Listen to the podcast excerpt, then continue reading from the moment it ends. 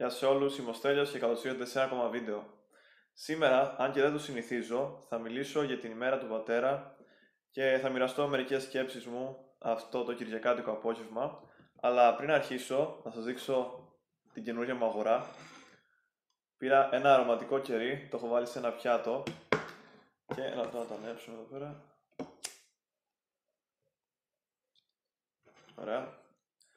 Έχει, μου το πήρε η αδερφή μου την ευχαριστώ. Γενικά μυρίζει πολύ ωραία.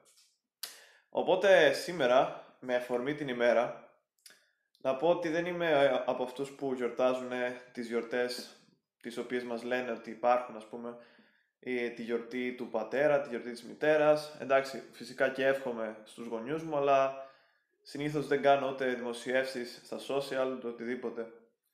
Αλλά μιας και μου δίνεται ευκαιρία μέσω του καναλιού να μιλήσω γι' αυτό, θα μιλήσω Θεωρώ ότι όσο περνάει ο καιρός, η γιορτή του πατέρα γίνεται όλο και πιο σημαντική. Γιατί όσο περνάει ο καιρός, χάνουμε όλο και πιο πολύ την, ε, την έννοια. Ας πούμε το ποιος είναι πραγματικά ο πατέρας και ποιος είναι ο ρόλος του πατέρα στην κοινωνία. Και θεωρώ ότι πολλοί από εμάς, πολλοί, πολλοί από εσάς, ειδικά όσοι φτάνετε στην ηλικία μου και τα 23-24, και μεγαλώνετε συνεχώς, αλλά και μικρότεροι, σκέφτεστε πολλές φορές τι θα μπορέσω εγώ να κάνω στο μέλλον ή πώς να γίνω καλύτερος άντρας ή πώς θα είμαι εγώ κάποτε ίσως σαν πατέρας ή να κάνω παιδιά, να μην κάνω παιδιά. Γιατί όλες αυτές οι ερωτήσεις και αυτά τα ερωτήματα στο μυαλό κάθε άντρα υπάρχουν. Δεν μπορεί να πει κανείς ότι δεν το έχει σκεφτεί ποτέ. Και σήμερα λόγω της ημέρας είδα κάποια post τα οποία δεν τα είχα δει άλλες φορές. Ε, ας πούμε στο Twitter, σε κάποιες σελίδες στο Facebook, κάποια άτομα γράφανε κάτι τρελά πράγματα να καταργηθεί η γιορτή του πατέρα γιατί είναι η γιορτή της πατριαρχίας. Γενικά τα ίδια άτομα που γράφουν πάντα τέτοιου είδους post. Αλλά έχουν στον κόσμο, έχουν γίνει πολλά τρελά πράγματα το 2020 και τα ζούμε όλοι μας ο κορονοϊός, η πανδημία, ε, οι διαδηλώσεις στην Αμερική τις τελευταίες 20 μέρες περίπου μετά το θάνατο του George Floyd. Γενικότερα βλέπουμε ότι ο κόσμος αλλάζει. Τώρα δεν θα κρίνω αν αλλάζει προς το καλύτερο ή προς το χειρότερο, αυτό το κρίνουμε τα επόμενα χρόνια, αλλά αλλάζει συνήθως. Και σίγουρα πολλοί από εσάς προβληματίζεστε, και άντρες και γυναίκες. Που άμα βλέπετε αυτό το κανάλι, σίγουρα θα προσπαθείτε κι εσείς να πάρετε απαντήσεις σε διάφορα ερωτήματα, όπως ψάχνω κι εγώ συνεχώς. Πάντως, για το θέμα μας, για την ε, γιορτή του πατέρα, θέλω να σκεφτούμε λίγο τη σημασία και το ρόλο του πατέρα σε μια οικογένεια.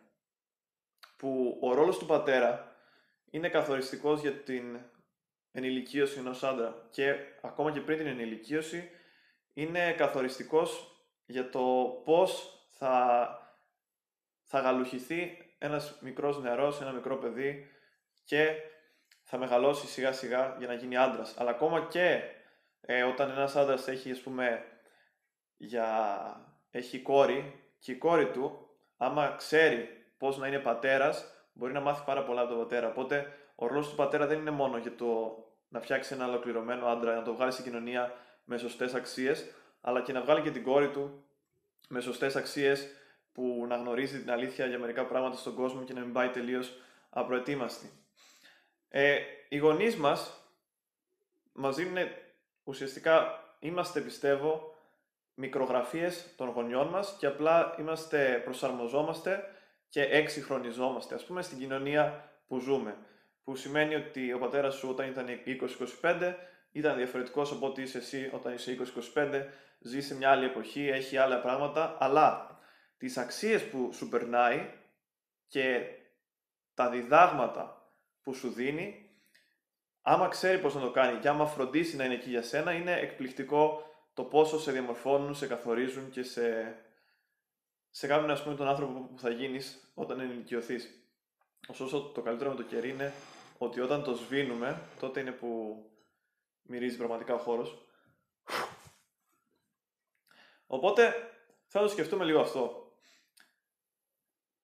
Πόσοι από εμάς θεωρούμε ότι είχαμε πα, ε, πατέρες που μας βοήθησαν, που μας έδειξαν τον δρόμο, που μας έδωσαν το βιβλίο που θέλαμε, ας πούμε, για να πάρουμε την ε, απάντηση σε μια ερώτηση που ψάχναμε. Πόσοι μας βοήθησαν όταν τους ζητήσαμε συμβουλή για την πρώτη κοπέλα που μας άρεσε, πόσοι όταν για πρώτη φορά πληγωθήκαμε, ε, είτε όταν ήμασταν μικρότεροι, μπλέκαμε σε καυγάδες με άλλα παιδιά, είτε όταν μεγαλώσαμε και είχαμε τον πρώτο μας, ας πούμε, μας πληγωθήκαμε για πρώτη φορά σε μια σχέση με έναν άλλο άνθρωπο. Ο πατέρας συνήθως είναι εκεί για μας. Αλλά και πριν γίνουν όλα αυτά, ο πατέρας είναι εκεί για να σου δείξει, να σου δώσει τις απαντήσεις. Ο πατέρας είναι εκεί για να σε πάει πρώτη φορά, ας πούμε, να σου, να σου δώσει να οδηγήσεις, ας πούμε, για πρώτη φορά, να σου δείξει πώς οδηγάς ή να σου δείξει πώς να κάνεις ποδήλατο ακόμα πιο πριν. Και πολλοί από, από τους πατεράδες, όσο περνάνε τα χρόνια, δεν τα κάνουν αυτά. Δεν θέλω να βγάλω δηλαδή την ουρά μας έξω σαν άντρες. Αλλά πρέπει να σκεφτούμε ότι ο ρόλος του πατέρα είναι να, να δείχνει το δρόμο. Ο ρόλος του πατέρα είναι να φτιάχνει. Είναι να... Ο, ο πατέρας δεν ε, παρακολουθεί απλά. Ο πατέρας δημιουργεί, ο πατέρας φτιάχνει, ο πατέρας παίρνει αποφάσεις. Παίρνει αποφάσεις σε στιγμές που δεν θέλει να πάρει κανείς. Ο πατέρας είναι στοικός. Δεν, δεν κλαίει, δεν θα το δεις ποτέ να κλαίει. Και δεν θα το δεις ποτέ να κλαίει γιατί δεν θέλει να τον δεις να κλαίει. Δηλαδή πάντα σκέφτεται, προσέχει πάρα πολύ το πώς θα τον δουν τα παιδιά του. Το... Και από εκεί βγαίνει και το, το οι άντρες δεν κλαίνε, που έχει, εντάξει, έχει γελιοποιηθεί λίγο σήμερα. Οι άντρες και στεναχωριούνται και έχουν αισθήματα, αλλά πολλές φορές ο πατέρας για να μην στεναχωρήσει τα παιδιά του, τα καταπιέζει μέσα του και ας πούμε οδηγεί και προχωράει σε ένα πολύ μοναχικό δρόμο, δρόμο που πολλές φορές ακόμα και η σύζυγός του δεν μπορεί να το καταλάβει. Και βλέπουμε σήμερα ότι γενικά η κοινωνία είναι εχθρική προς τους πατεράδες και προς άντρες που απλά θέλουν, να, θέλουν το καλύτερο για τα παιδιά τους, θέλουν, έχουν απόψεις οι οποίες του τις, τους τις έμαθαν οι πατεράδες τους, απόψεις για το πώς να, πώς να είναι άντρες, πώς να οδηγήσουν σε αυτόν τον κόσμο. Και σήμερα τα έχουμε κάνει όλα, τα έχουμε ισοπεδώσει. Δηλαδή σήμερα είναι όλα η κακή πατριαρχία, ε, η ανισότητα, ο ρατσισμός. Δηλαδή πολλές φορές δεν βλέπουμε... Είμαστε σε ένα Matrix και ό,τι μας πλασάρει το BuzzFeed και κάθε ηλικιότητα και κάθε mainstream media μας το πασάρουν και μετά πολλές φορές επειδή δεν έχουμε μάθει να σκεφτόμαστε λέμε «Α, αυτό θα είναι μάλλον πατριαρχία» ή «Α, το λες αυτό γιατί είσαι μισογίνης, είσαι πατριάρχης» και πιστεύω ότι η ίδια κοινωνία η οποία θέλει πατεράδες και θέλει και άντρες οι οποίοι να, να σέβονται, να έχουν ηθική, να λειτουργούν βάσει αρετής, να δείχνουν τον δρόμο, η ίδια κοινωνία είναι που δεν το θέλει αυτό, γιατί δεν θέλει όλα αυτά τα οποία φτιάχνανε αυτούς τους άντρες. Δηλαδή, σαν να θέλεις να φτιάξεις μια πίτσα και να θες να είναι ωραία πίτσα, αλλά να μην βάζεις τα κατάλληλα συστατικά, αλλά να περιμένεις ότι θα είναι ωραία πίτσα.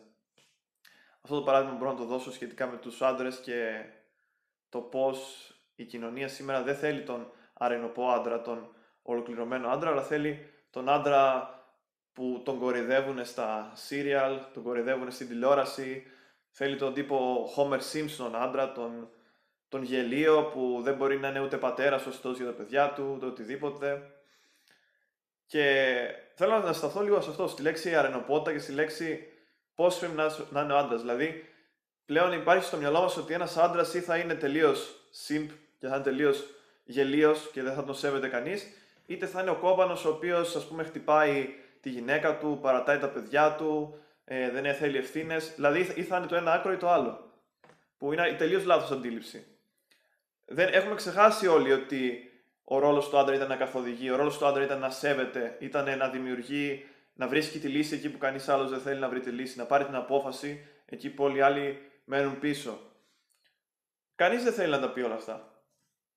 Οπότε, στη γιορτή του πατέρα σήμερα θέλω να σκεφτούμε πόσοι από εμάς είμαστε έτοιμοι να σηκώσουμε φορτίο. Εντάξει, γιατί πρώτα απ' όλα να είσαι πατέρας και να έχεις ευθύνες είναι ένα φορτίο. Και δεν είπε κανείς ποτέ ότι αυτό το φορτίο είναι το τελικό φορτίο ή ότι είναι για όλους, αλλά είναι ένα φορτίο που σαν άντρας πρέπει να το πάρεις. Και πρέπει να πάρεις και τις ευθύνες σου. Άμα θέλεις να κάνεις οικογένεια και να ηγηθείς της οικογένειας. Άμα δεν θέλεις, είναι άλλη υπόθεση. Αλλά να καταλάβουν και όλοι αυτοί οι οποίοι μιλάνε πάντα για πατριαρχία και τον κακό άντρα και τον τοξικό άντρα και την τοξική αρενοπότητα, ότι πολλές φορές είναι απόψεις οι οποίες δεν είναι καν δικές τους και απόψεις οι οποίες τους τις έχουν πλασάρει άκρητα και δεν τις, έχουν, δεν τις έχουν επεξεργαστεί ήδη, δεν έχουν μάθει να σκέφτονται. Και ξαναλέω το παράδειγμα ότι σήμερα υπήρχαν διάφορα tweets για να καταργηθεί η πατριαρχία και να καταργηθεί και η γιορτή του πατέρα. Αυτά σε αυτό το βίντεο. Ελπίζω να προβλημάτισα όλους όσους ε, έχετε προβληματιστεί πριν δείτε αυτό το βίντεο για τη γιορτή, όσους είδατε αυτά τα post. Και ε, παρακαλώ γράψτε μου στα σχόλια την άποψή σας, αν συμφωνείτε, αν διαφωνείτε. Γενικά είναι κάτι το οποίο πιστεύω ότι πρέπει να, να υποθεί και γι' αυτό το κάνω και αυτό το βίντεο, δεν είχα σκοπό να το κάνω σήμερα. Αλλά γενικότερα, πείτε μου τα σχόλιά σας. Οπότε αυτά σε αυτό το βίντεο, ελπίζω να είστε όλοι καλά. Αν σας άρεσε μπορείτε να το κοινοποιήσετε, να κάνετε μια γραφή στο κανάλι και ένα like γιατί βοηθάει τον αλγόριθμο και μέχρι την επόμενη φορά να είστε όλοι καλά.